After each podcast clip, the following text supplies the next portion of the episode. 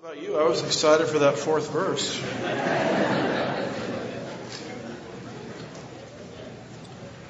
well, let's uh, take our Bibles this morning and open them up to the book of Genesis, chapter 26, looking at verses uh, 12 through 22 this morning. The title of our message this morning is God's Unconditional Promises. And thank the Lord for those because those are promises God makes us without any conditions attached. We find ourselves this morning in Genesis 26 as we're moving through the book of Genesis verse by verse. The focus of Genesis 26 is exclusively on the patriarch Isaac. We've seen God reconfirm the covenant that he made with Abraham to Isaac, verses 1 through 5. And then we caught Isaac in a lie, verses 6 through 11. And yet, in spite of it, God continues to bless Isaac right down to a struggle that he has with property and wells, verses 12 through 22. You thought property disputes were just sort of a modern day problem. No, it goes all the way back into patriarchal times. So as we look at this uh, struggle this morning that Isaac has, and in spite of it, God's continued blessing, here is a brief outline that we're going to follow. But notice first of all Isaac's prosperity. And we see his produce, verse 12, his greatness, verse 13, and his possessions, verse 14. Notice his produce. Genesis chapter 26, look at verse 12. Now Isaac sowed in the land and reaped in the same year a hundredfold. This is sort of interesting because the patriarchs up until this point were people that dealt with livestock and notice for the first time Isaac is involved in farming. Uh, his wealth was calculated in terms of livestock and herdsmen. Now all of a sudden he gets involved in farming and he seems to have success in whatever he touches because he reaps a harvest of a hundredfold. Now, this uh, harvest of one hundredfold is very interesting because Jesus used the harvest of the hundredfold in the context of evangelism in the parable of the sower, you'll remember. Matthew 13:23 Jesus says and the one on whom seed was sown on the good soil this man hears the word and understands it, who indeed bears fruit and brings forth some a hundredfold, some sixty, some thirty. It is interesting that the Lord is the one that allows us to acquire wealth. And sometimes I think we define wealth a little too narrowly. Our bank account, our career, retirement account, real estate holdings, it's interesting that Jesus himself takes the concept of wealth, in this case farming or agrarian success, and applies it to evangelism. We have the ability today to spread the gospel. And as people believe the gospel, God looks at that as wealth itself. In fact, that's the greatest wealth that can accumulate.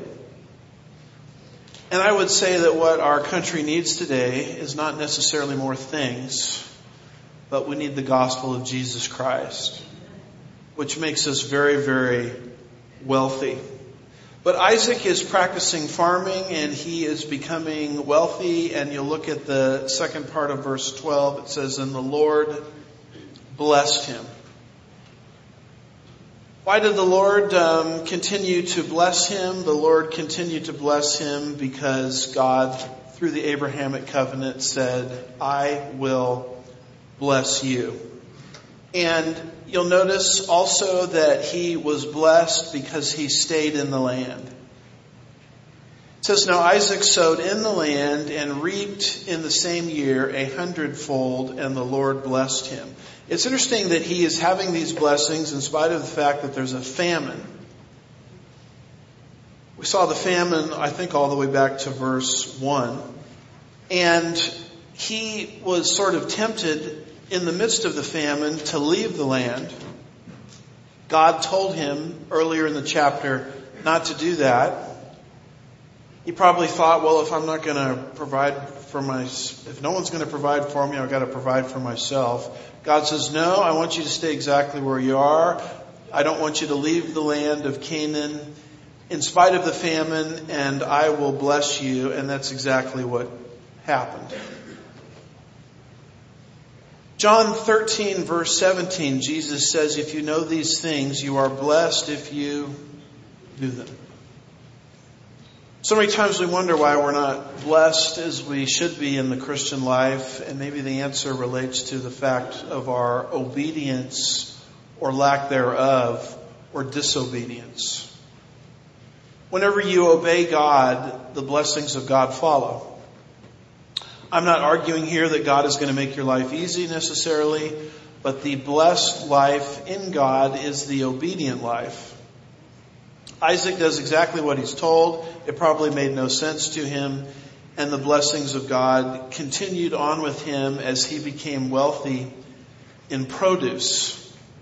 And you look down at verse 13 and he actually became very great.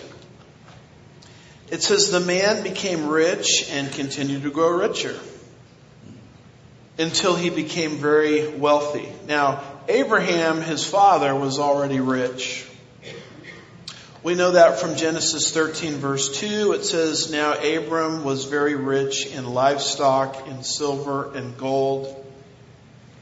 In fact, this is why, as Abraham dealt with um, Melchizedek, I believe it was, he says that I will take no thread or sandal or thong or anything that is yours for fear you would say, I have made Abraham or Abram rich. Abraham was rich not because of Melchizedek. He was not rich because of anything that happened in Genesis 14. He was rich because of the Abrahamic covenant.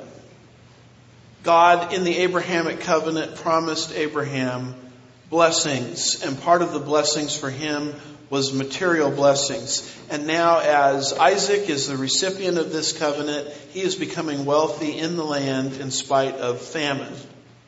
You'll notice the word rich. You get the idea there also that he became richer and he became very, very wealthy.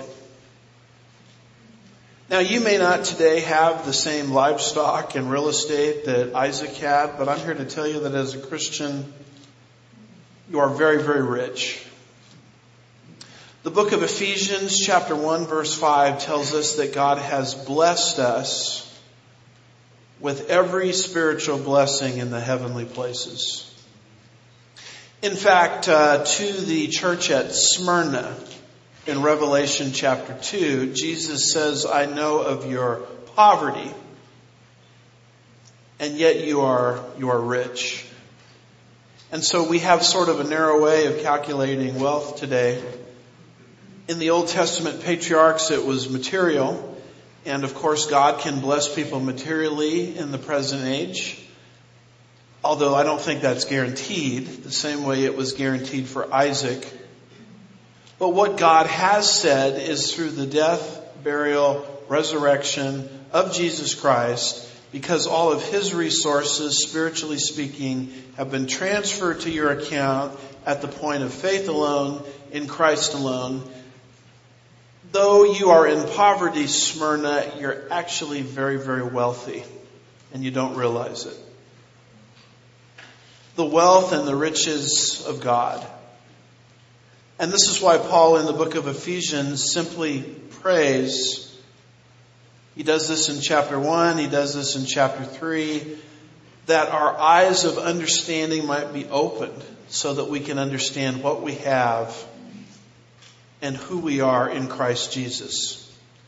Most uh, Christians sort of live their lives kind of like these stories that you hear about every once in a while of somebody that's homeless or living under the, a bridge somewhere and in actuality they've inherited a ton of money.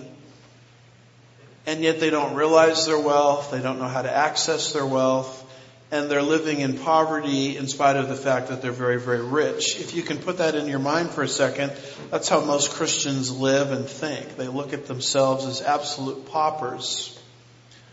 But God said, I have already made you rich through the provisions of Jesus Christ. So Isaac is wealthy because of his produce. He is becoming great. He's becoming more wealthy and he's also wealthy because of his possessions. And you see that there in verse 14. For he had possessions of flocks and herds and a great household. What made him wealthy was flocks and servants. And it's kind of interesting how the Bible defines wealth versus how God defines material wealth. Wealth in the Bible is not having a bunch of a fiat currency in your bank account. It's what you own in terms of tangible goods. In this case, for the patriarchs, it was real estate, livestock, etc., etc., etc. Why are all of these things accruing to Isaac? Because God, all the way back in Genesis 12 verse 2, promised Abraham in the Abrahamic covenant personal blessings. And this is what Isaac um, experienced. And you say, well, wait a minute, isn't this the same guy that just told a lie to save his skin in the prior paragraph? I mean, why does a guy like that just keep getting more and more wealthy? That doesn't seem fair. Well, the answer relates to the fact that Isaac had, as did his father Abraham, an unconditional covenant. We have outlined why the covenant is unconditional when we were back in Genesis chapter 15. It is a covenant whose promises completely rest on God's shoulders for that covenant to be executed. Um, this is why Isaac is, or Abraham, I should say, was actually asleep when that covenant was entered into. And only God, as represented by the oven and the torch, passed through the animal pieces. God is saying, this covenant rests completely upon my shoulders, not upon the shoulders of Abraham, Isaac, and Jacob. This is why a guy can tell a lie, and obviously God is against lying. Because one of the Ten Commandments is thou shalt not what? Thou shalt not lie. This is why a guy can tell a lie and still end up becoming, in the next paragraph, more and more wealthy. And before you speak too fast on the unfairness of that, keep in mind that you have the exact same thing in Jesus Christ. The promises that you have in Jesus Christ, the fact that you have been blessed with every spiritual blessing in the heavenly places, Ephesians chapter 1 verse 3, has come to you with no strings attached. Meaning that you may go out this week and live the godliest life imaginable, and yet those promises are still yours. And very tragically, as a Christian, you may go out and live an ungodly life. And obviously, the Bible is not promoting that. But those promises are still yours because they are unconditional. 2 Timothy 2 verse 13 says, if we are faithless, he remains what? Faithful, for he cannot deny himself. Isaac's standing before God related to the concept of grace. Unmerited favor. He kept getting wealthy despite his lies. And we have the exact same concept. The concept of grace. We got into this relationship with our Lord Jesus Christ.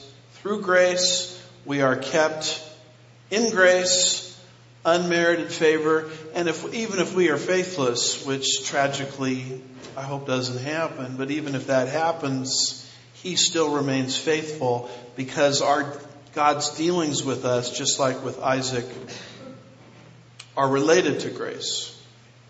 So he had this prosperity and watch out when you begin to prosper because that's when spiritual warfare really starts to take off in your life. Because the Philistines, those in the land of Israel that were watching Isaac prosper, became envious. And they involved themselves, verses 14 and 15, in an internal reaction, end of verse 14, and then an external reaction to it, verse 15. Look at the second half of verse 14 if you could. So the Philistines envied him. Envy is uh, a bit different than jealousy. I would say that envy is more intense than jealousy. Envy is sort of like jealousy on steroids, if we can put it that way. And you'll notice that the envy of the inhabitants of the land only started once Isaac was being blessed materially. This is something that happens over and over again in the, in the Bible. When God begins to use people, for example, when ministries begin to prosper, ministries begin to grow, jealousy takes place. This is something that happened to Peter, Acts 5 verse 17, and it's also something that happened to Paul, Acts 13 verse 45. Starting with Peter, it says in Acts 5:17, but the high priest rose up along with all his associates, that is the sect of the Sadducees, and they were filled with jealousy because the masses were listening to Peter and not the religious authorities. The identical thing happens to the apostle Paul in Acts 13 verse 45. It says, but when the Jews saw the crowds, the words, the success, if we can put it that way, of Paul, they were filled with jealousy and began contradicting the things spoken by Paul and were blaspheming.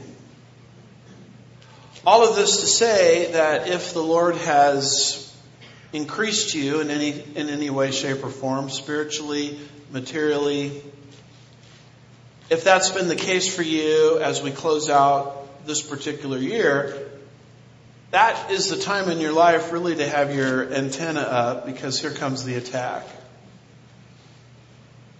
Joseph uh, went into his trials, as we're going to see in the book of Genesis, once we get to chapters 37 and following, after he had been elevated to a position where he was in charge of everything in his master's household. That's when the temptation came. David, of course, was tempted to commit sexual immorality with Bathsheba after he had come off a whole string of military victories.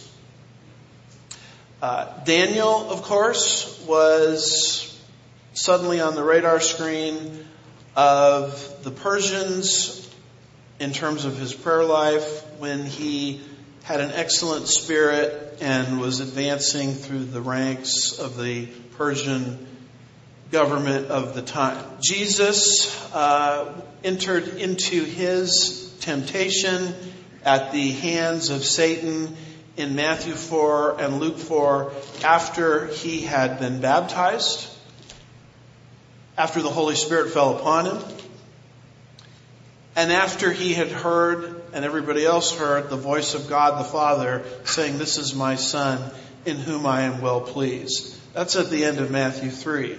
Right away in Matthew 4, Jesus enters into temptation. And this is the same kind of thing that is happening here to Isaac and uh, it's a pattern that's going to happen in your life in some sense or substance, and it's something to be aware of. Usually when things are going well, we have a tendency to let down our guard and relax. The Bible says, no, you better keep your guard up now because you're getting ahead and here comes the attack. So Isaac's prosperity provoked the envy of the Canaanites, and they actually do something external. Verse 15, it says, Now all the wealth which his father's servants had dug in the days of Abraham his father, the Philistines stopped up by filling them with earth. So Abraham was actually the original owner of these various wells. That well should have gone to Isaac, but the Philistines were basically too jealous to see that happen, so they plugged up all the wells. That's what envy does. Envy causes you to act in a way that's not really logical and it's not really rational. Abraham had these wells legally by a covenant that he had made and that Abimelech had made with him, Genesis chapter 21. And the Philistines got in there and they say that we don't like this prosperity, particularly with Isaac and his father before him. So we're going to fill up all the wells with dirt and pretend those wells were never wells. It's kind of interesting that Muslims do the same kind of thing. They go into holy sites in Judaism and Christianity and just archaeologically demolish it and pretend like something godly or Christian or Jewish, you know, was ever happening there to begin with. I mean, that practice and principle is not new to Islam. The, the Philistines, long before the rise of Islam, were doing the exact same thing. And in this case, the motive was jealousy, envy. Arnold Fruchtenbaum of this verse says the envy of the Philistines was so great that they were willing to cut off vital water supply in the context of a famine. Remember, there's a famine going on here. We saw that back in verse 1. And what do you need in a famine? Well, you need water. And yet envy was so strong in the Philistines that they actually did something against their own self-interest. By plugging up a well with, with earth and dirt and cutting themselves off from a vital water supply. What do they say? Cutting off your nose to spite your face? Something like that?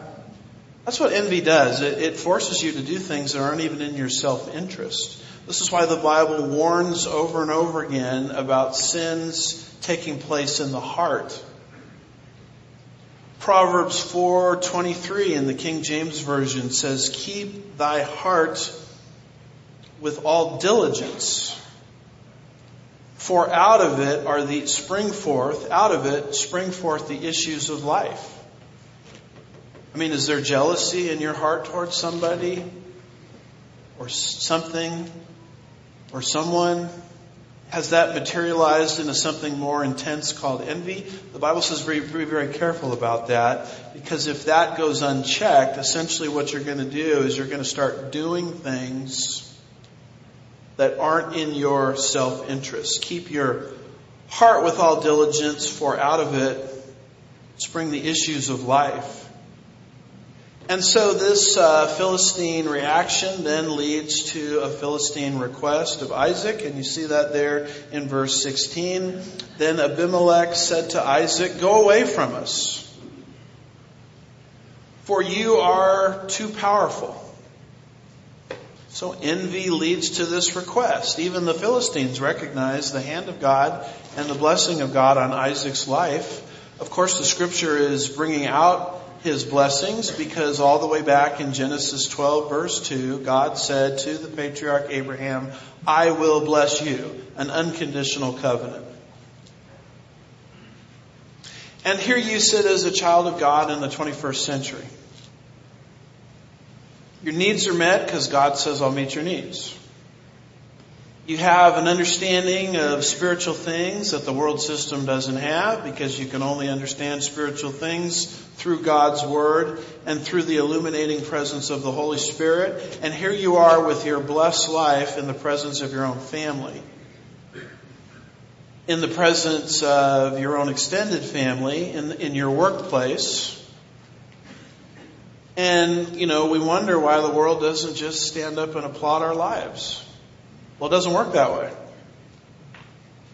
A lot of times people are just plain jealous of you or envious of you because they can instinctively recognize that you have something they don't have. And our, our uh, agenda as Christians is, is to give them access to what they're jealous of. But many times they won't want access to it. They just sort of want to sit in their own state of jealousy, in their own state of envy, and we wonder, gosh, maybe we've missed uh, the calling of God on our lives. Maybe we're doing something wrong. No, you're doing something exactly right. You're, you're, you're reflecting the blessed life that God has given you. And we sometimes wonder, well, why isn't everybody applauding us? They didn't applaud Isaac. They, did, they didn't applaud Jesus either, for that matter. There was no more, nobody more blessed and right with God than Jesus, the Son of God, and yet he was the immediate object of hatred and scorn. You know, Joseph's brothers didn't really like him. Particularly when he was, as we're going to read in Genesis later, not today, don't worry, the object of his father's affection.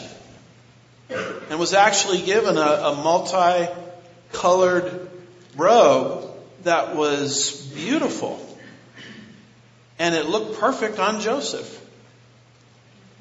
And once the favor of God came upon Joseph, his brothers became very jealous of him and actually committed what we would call attempted murder, left him for, for dead in a ditch. And we sometimes think that these things won't happen to us, and yet it happens to Bible characters over and over again. The day of prosperity can be a tough road when you think about it from this particular angle. But it's interesting, Isaac could have stayed and fought legally. I'll show you he could have done that. He obviously had the power to stay and fight because the Philistines themselves, Abimelech acknowledges that you're more powerful than we are, but Isaac doesn't do that. He just leaves. And you see his departure in verse 17. It says, Isaac departed from there and camped in the valley of Gerar and settled there. Legally, he could have stayed and fought because according to Genesis 20 verse 15, his father Abraham already had a, a deal with Abimelech. Back in Genesis chapter 20 verse 15 we read, then Abimelech said, here is my land, or my, here, my land is at your disposal, settle wherever you please. Isaac, I suppose, could have claimed that right legally from Abimelech. He was more powerful than the Philistines, verse 16 says that, but he just made a decision to sort of leave, go further east to where there were other wells. And what in the world is Isaac doing here? Actually, when you think about it, it's, it's very admirable. Because the New Testament teaches this in Romans 12 verse 18. If possible, so far as it depends upon you, be at peace with all men. You can't always be at peace with all men, but there are times where it does depend upon us. And the Bible says, be at peace with all men. I mean, there's going to be times in your life as a Christian where you have the right to fight back, to claim your rights, to take up your metaphorical sword, to exert your authority, but the Holy Spirit will sort of touch you in those moments and he, he will say to you, let it go. Just let it go. I'll provide for you in another way. As long as it depends upon you, live at peace with all men.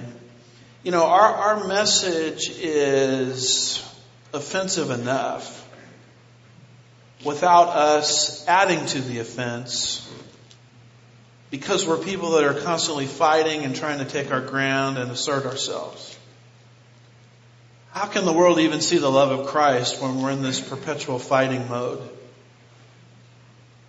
Take, take the insult, take the injustice or injustice, move on. And when should you stay and fight and when should you move on? That's really an issue between you and the Lord as you walk with Him. I think the Holy Spirit is a pretty good barometer there. There have been a lot of times in my life where I stood and fight, fought far longer than I should have, and I embarrassed myself and I embarrassed the cause of Christ. And why not just, as much as it depends upon you, live at peace with all men? This is sort of the thing that Isaac is doing here, although he was going against his own legal rights in the process.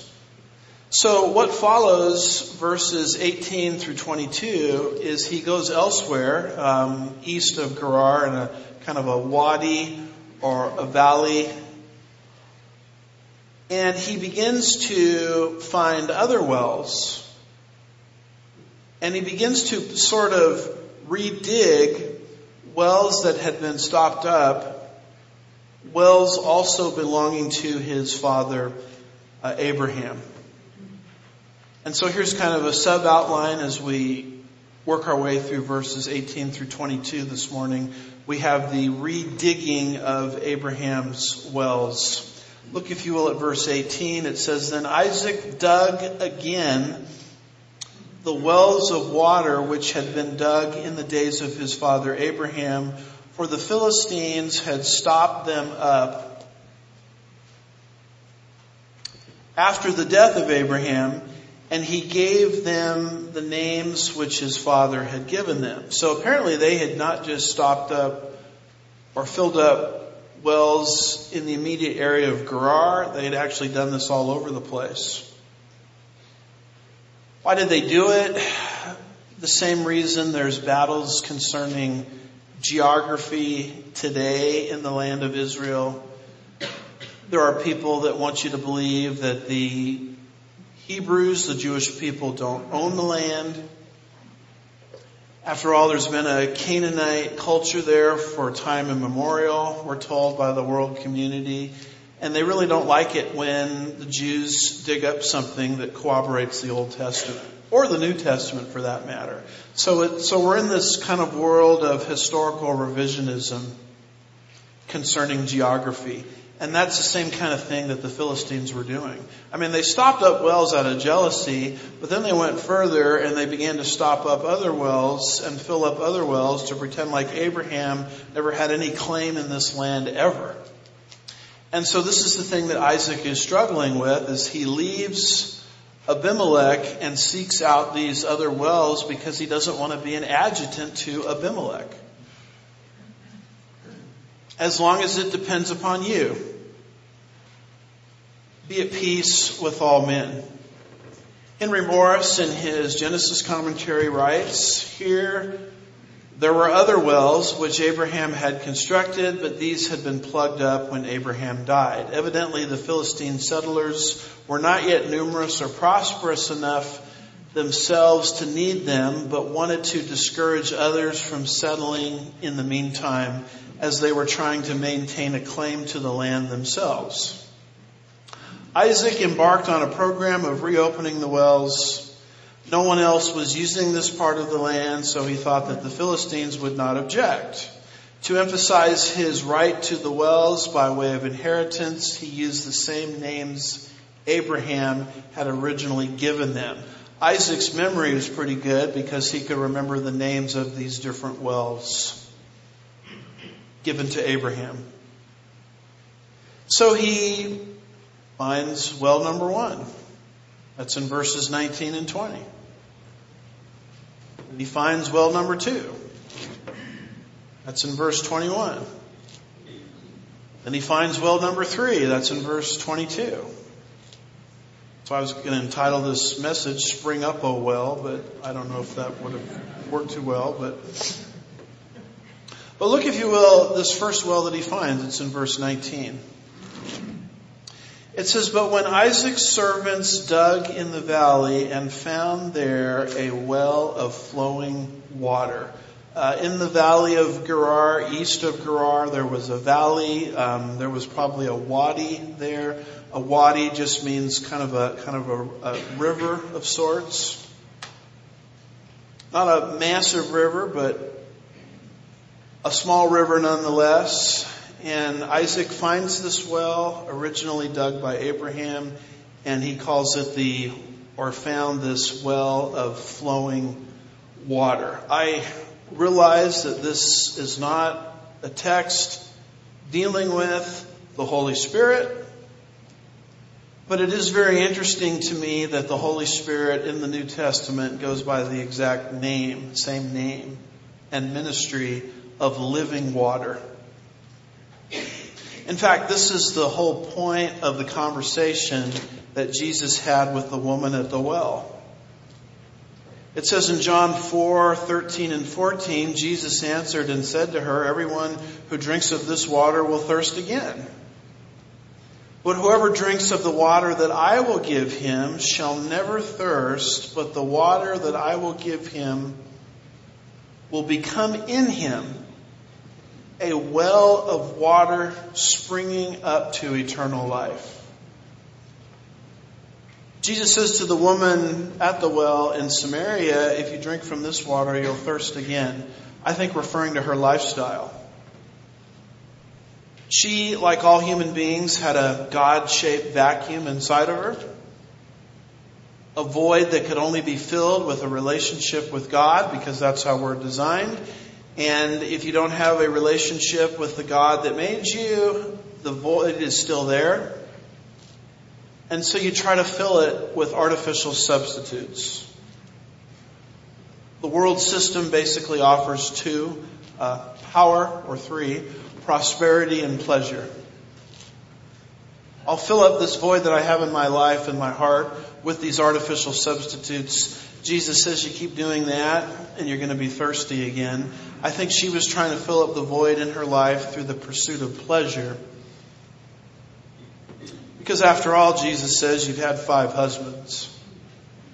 And the current man you're with, you're not even married to. And I love her answer, Sir, I perceive you are a prophet. That's a pretty good guess. Just read right into her lifestyle and showed her what she was trying to do with her life because she had no relationship with God. And so if you want this void filled, earthly water, so to speak, is not going to do it. You have to have a relationship with the God that made you, or He will come inside of you through the ministry of the Holy Spirit and will begin to express himself through you. And because that is the reason for which you were made, now you have the ability to find fulfillment that you couldn't find before. Jesus, when he spoke of the ministry of the Holy Spirit, said this, John 7, 37 through 39. Now on the first day the great day of the feast, Jesus stood and cried out, saying, If anyone is thirsty, let him come to me and drink. He who believes in me, as the scripture has said, from his innermost being will flow rivers of living water. But this he spoke of the Spirit, whom those who believed in him were to receive for the Spirit was not yet given because Jesus was not yet glorified. I mean, not only do I want to have a relationship with you as the living water via the Holy Spirit comes into you, but that's only half of what I want. What I want to do is use you as my vessel or vehicle to export that ministry of the Holy Spirit to other thirsty people. What does Jesus want to do with your life? What does he want to do with my life? What does he want to do with all of our lives? He wants to deal with the ultimate problem we have, the void inside of us, because we don't know God. And the reason we don't know God is we're born separated from Him because of original sin. We're dead in our trespasses and sins. Ephesians 2 verse 1. Jesus says, I want to fix that. Trust in my work on the cross. Then the Holy Spirit will regenerate you and come into you. And then as you grow in the Christian life, what will start to happen is I will start to use your life as a channel of blessing to other people. Which was God's original design for us anyway before we went into sin.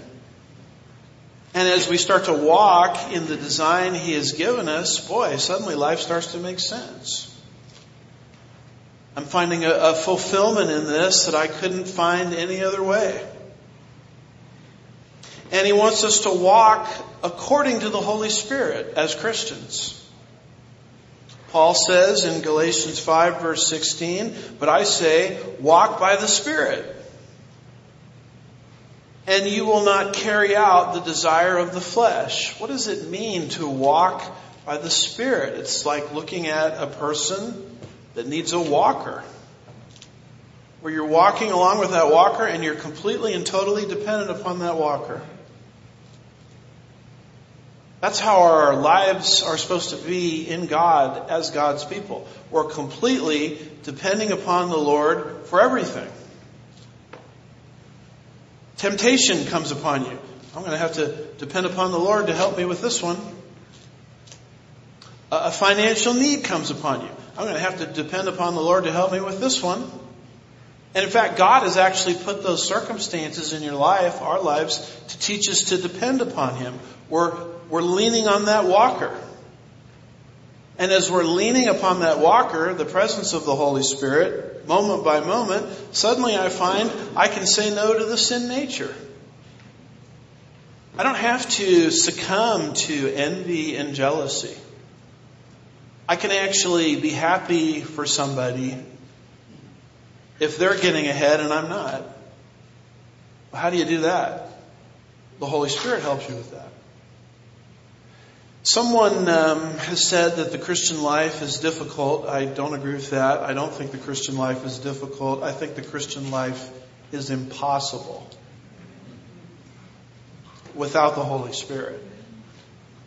But dependence and walking upon the Holy Spirit makes the Christian life a possibility. It's this living water. And of course, the servants of Abimelech followed Isaac, and they make a contention that that well isn't yours either. And you see that contention in verse 20. And the herdsmen of Gerar quarreled with the herdsmen of Isaac, saying the water is ours. Well, it's not yours because it was given to Abraham, Genesis 21. But we're going to revise history. It's ours so they named the well Essek because they contended with him. So this particular well actually got the name Essek, which means contention. Charles Ryrie on this verse says Essek means contention. He says disputes over water rights were common in the desert areas. Henry Morris says the Philistine herdsmen, however, claimed this water should belong to them, evidently on the ground that Isaac no longer had the right to dig new wells in their country. Rather than argue the point, why not argue the point, Isaac? Go to war. The law is on your side. Well, because Paul would later write, be at peace with all men as much as it depends upon you. You can't be at peace with all men when you're fighting everything, everyone about everything, even though you might be in the right. There's going to be times where you just have to forfeit your rights. That's the walk of the Spirit. Yeah, but they ran the red light and they ran the stop sign. Holy Spirit says, let it go. They were a tire in my parking space. Let it go. Not worth it. Walk with me. I'll take care of your car and your your tire and everything else. So rather than argue the point, Isaac instructed his own herdsmen to let them have the well and dig another farther up the valley. So then he finds a second well. This one is his, right? Verse 21, they dug another well. So we have a second well in the valley. Unfortunately, the men of Gerar followed him and demanded the second well too. So that second well got a name, just like the first well was named contention. The second well got a name, and you see it there at the end of verse 21, and they quarreled over it too. He named it Sitnah. What does that mean in Hebrew? Esek means contention. What does Sitnah mean? Sitnah means enmity, adversary, and watch this. It's the same root where we get the word Satan. This is where the name Satan comes from. An adversary, an opponent, someone that's called our enemy. Did you know that you have an enemy? In fact, I'll tell you in just a second, you actually have three enemies. Well, I don't want three enemies. God says you had three enemies, you inherited three enemies. The moment you trusted my work for salvation, you got three. What are the three enemies of the Christian? The world, the flesh, and the devil. See, before you got saved, they weren't your enemies. Everybody was, you know, kumbaya. You just marched according to the drumbeat of the sin nature, no problem. You were just fulfilling your job description. You marched according to the value system of the cosmos or the world system.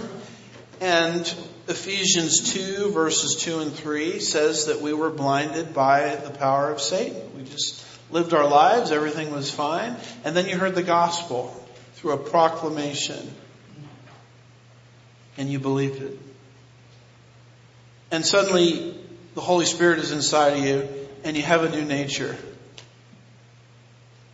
and you think everything's going to be just fine, right? And as you walk with God, you start to figure out, well, wait a minute, the Bible says do this, and my sin nature is still telling me to do Y.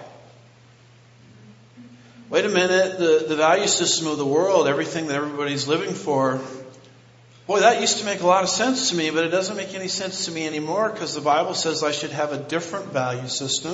In fact, I should allow my mind to be renewed. And then you have Satan himself, a fallen angelic being who has deceived one third of the angels into falling with him. And suddenly the apostle Paul says, oh, by the way, you better put on the full armor of God. Why is that, Paul? Because Ephesians 6 verse 12 says, for our struggle is not against flesh and blood but against rulers and powers, against the world forces of this darkness, against the spiritual forces of wickedness in the heavenly places. I call the concept three-dimensional warfare. You don't just have one enemy, you don't have two enemies, you've got three. Number one, your sin nature still wants to do its thing, but the old nature says, don't do that, follow me. The Holy Spirit inside of you says, don't follow the old nature, follow me. Everybody at the water coolers laughing at the dirty joke, you don't really think it's funny because it's worldly humor. And suddenly the simplest things in life, I mean, I mean, I'm talking about things that are absolutely simple that used to require no effort at all. Like when to read,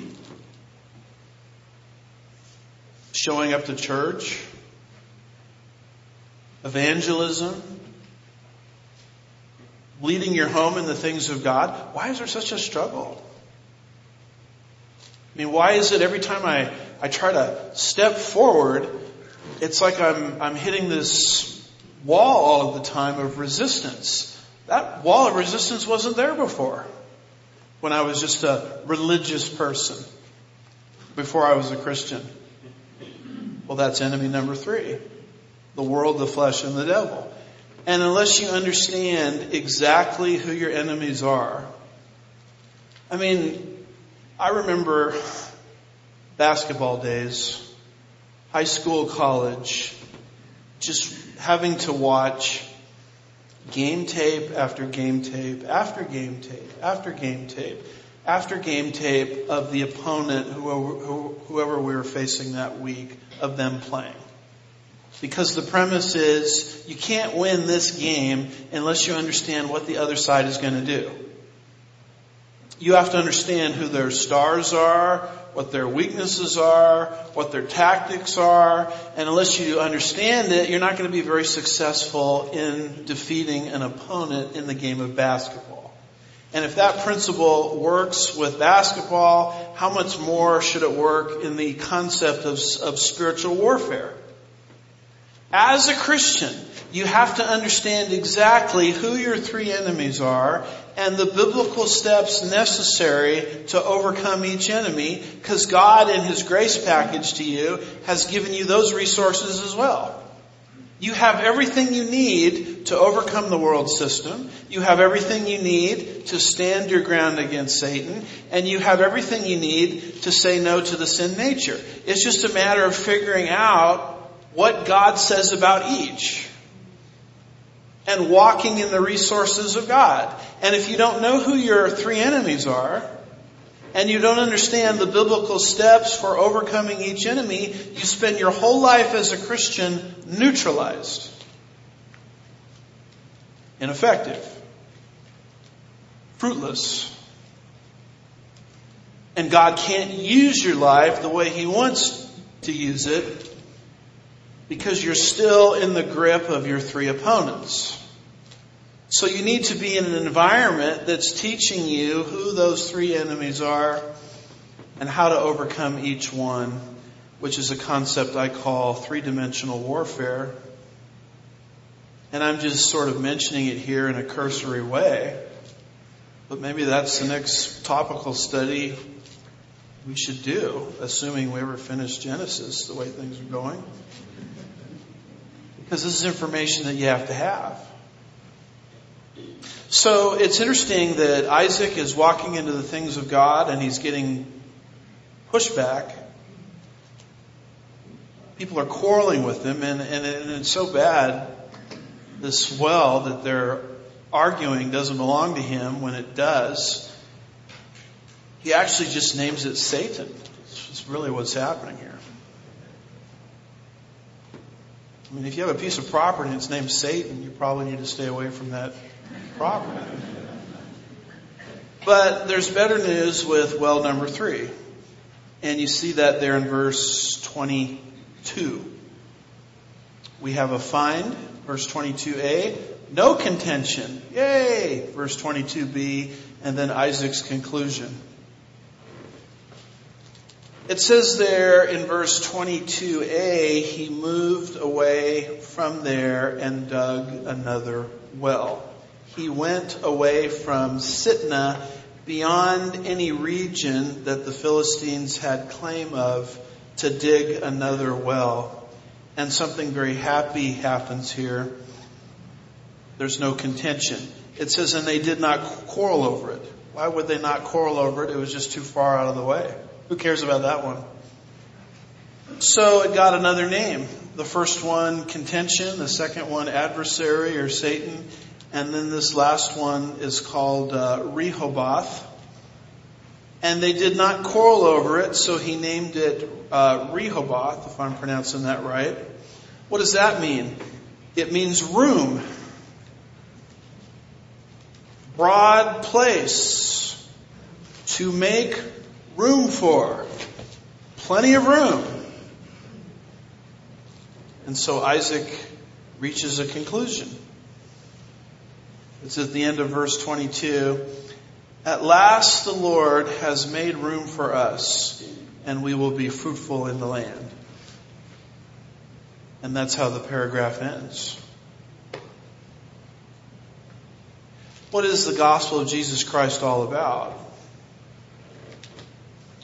Famous song, There's Room at the Cross for You.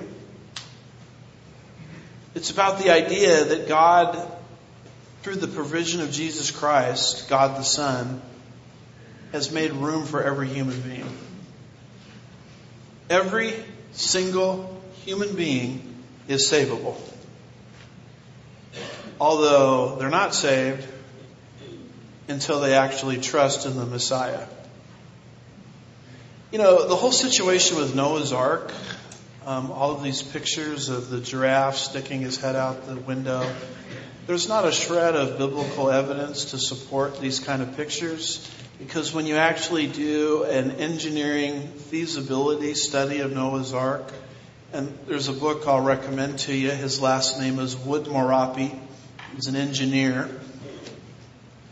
The title of it is a engineering feasibility study of Noah's Ark, looking at all of the dimensions of the ark, looking at the animals that were actually in the ark. I mean, his conclusion is the ark was very, very empty. It was not 100% full. I think he gives a number of somewhere between, only filled up 20 to 40% of the ark, and yet there was room for people. Particularly after Noah's preaching for 120 years. What is this showing? It's showing that God in His provision makes room for every human being. There's room in the land. Now, whether you actually get into the land or get into the ark or not, that's, that's your problem. God has made it very, very simple. You get in through grace. Faith alone through Christ alone. But if you don't get into the ark, apparently most of the population in Noah's day didn't. That's an issue on their shoulders because provision was made available for them. There's room in the land. There's room at the cross. Salvation is free for everyone. And yet, how many people hearing this message, this presentation today, will simply say no to it? And then in the next life, when they find themselves in a place of eternal retribution, blame God as if it's somehow God's fault. Not God's fault. It's your fault for not taking God up on his offer of salvation. I mean, it's your fault you drowned in the flood because you didn't get in the ark like you were supposed to. It doesn't just say room here, it says there's room in the land and we're going to be fruitful. There's fruitfulness in the land. Did you know that's what God wants to do with your life? He wants to make it completely and totally productive to achieve His purposes. It's not like He grabs you at salvation and says, okay, sit on the bench for the rest of the game. He wants you in the game. He wants you to play a key role in the success of the endeavor. Fruitfulness. And talks here about living water. We saw that back in verse 20. That's what Jesus is. He's living water. He'll satisfy the deepest level of need a human has, even the need that they can't see. They need a relationship with God. Jesus says, I'll give them that. At the point of faith alone in Christ alone, when they're regenerated by the Holy Spirit. And then their life will sort of become like an overflowing well where God will start to use you in His timing and His providence to be a blessing to other people. The Holy Spirit, there's room and fruitfulness. All wonderful segues into the gospel. And of course the gospel is very simple. It's simple enough for a child to believe. It's deep enough for a theologian to drown in. But the simplicity of it is Jesus said, his final words on the cross, it is finished. Meaning that everything necessary to bridge the gap between lost humanity and a holy God has been bridged. There's nothing left for us to do other than to receive it as a gift. And the only way to receive a gift from God is to trust or believe in the one He has sent. So, as I'm speaking, our hope and prayer is that many people in the building, listening online, listening on archives, or watching on archives after the fact will become sensitive to the convicting ministry of the Holy Spirit, and they might trust in Jesus for salvation.